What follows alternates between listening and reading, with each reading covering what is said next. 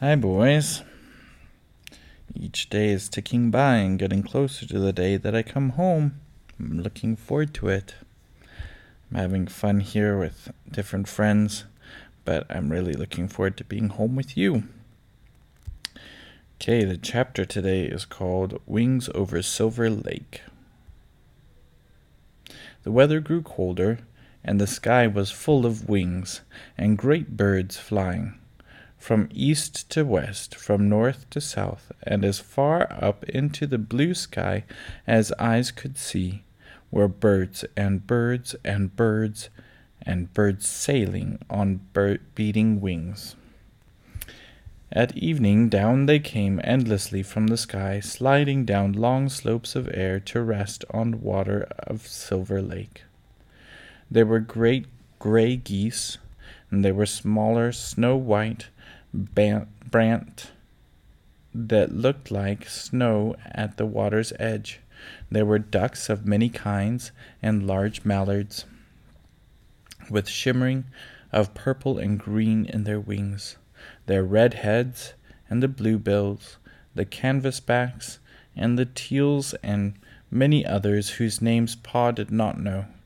There were herons and pelicans and cranes, and there were little mud hens and the small hell divers that peppered the water thickly with their little black bodies. When a shot cracked, hell divers ended, upended, and vanished quicker than winking. They went far down into the water and stayed there a long time.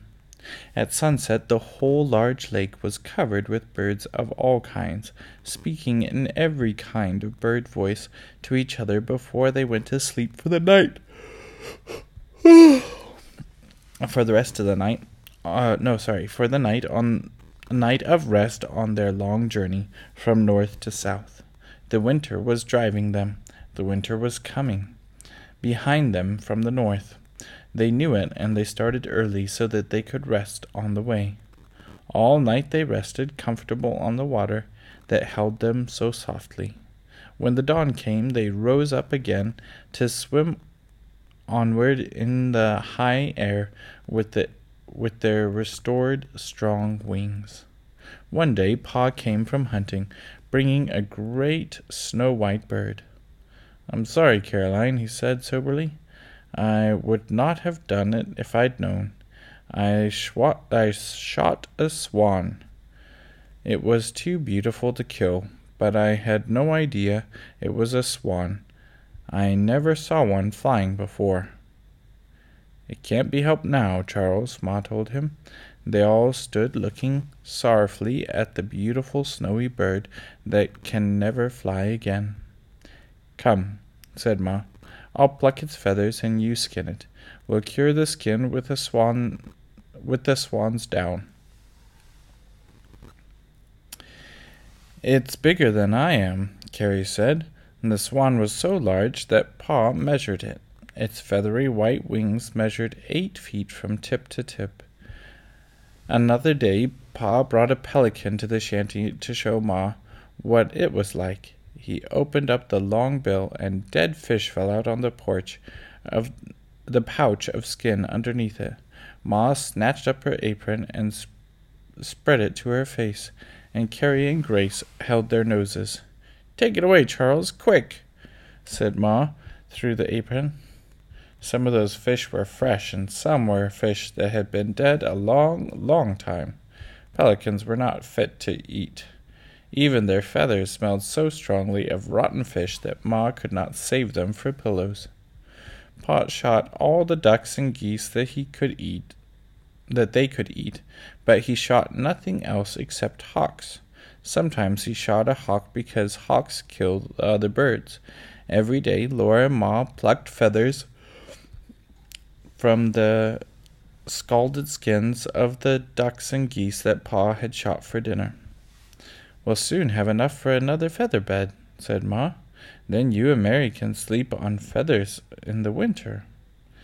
All those golden autumn days, and the sky was full of wings, wings beating low over the blue water of Silver Lake, wings beating high in the blue air far above it. wings of great geese, of brant, of ducks, and of pelicans, and cranes, and herons, and swans and gulls, bearing them all away to the green fields in the south. The wings and the golden weather and the tang of frost in the mornings made Laura want to go somewhere. She did not know where, she just she only wanted to go. Let's go west, she said one night after supper. Pa, can't we go west when Uncle Henry does? Uncle Henry and Louisa, Louisa, and Charlie had earned money enough to go west. They were going back to Big Woods to sell their farm. And in the spring with Aunt Polly, they they were all driving west to Montana. Why can't we? Laura said. That's all the money you've earned, Pa. Three hundred dollars. And we've got the team and the wagon. Oh, Pa, let's go west. Mercy, Laura, Ma said. Whatever. She could not go on. I know, little half pint, Pa said, and his voice was very kind. You and I want to fly like these birds, but long ago I promised your ma that you girls should go to school. You can't go to school and go west. When this town is built, there'll be a school here. I'm going to get a homestead, Laura and you girls are going to school.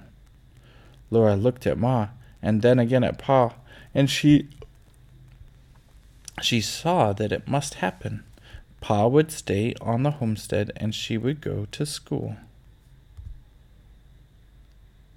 Think you'll thank me some day, Laura, and you too, Charles, Ma said gently. Just so you're content, Caroline, I'm satisfied, said Pa. That's that was true, but he did want to go west. Laura turned back to the dishpan and went on washing the supper dishes. Another thing, Laura, pa, said Pa. you know, Ma was a teacher, and her mother before her. Ma's heart is one set on you girls teaching school and I guess it will have to be you. So you see, you must have your schooling. Laura's heart jerked, and then she seemed to feel it falling, far, far down. She did not say anything. She knew that Pa and Ma and Mary, too, had thought that Mary would be, be a teacher. Now Mary couldn't teach, and oh, I won't, I won't, Laura thought. I don't want to. I can't. Then she said to herself, You must. She could not disappoint Ma. She must do as Pa said, so she had to be a school teacher when she grew up. Besides, there were no there was nothing else there was nothing else that she could do to earn money.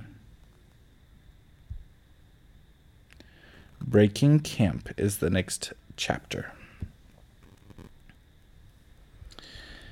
Boys, I love you so much. Sleep really, really well. Good night.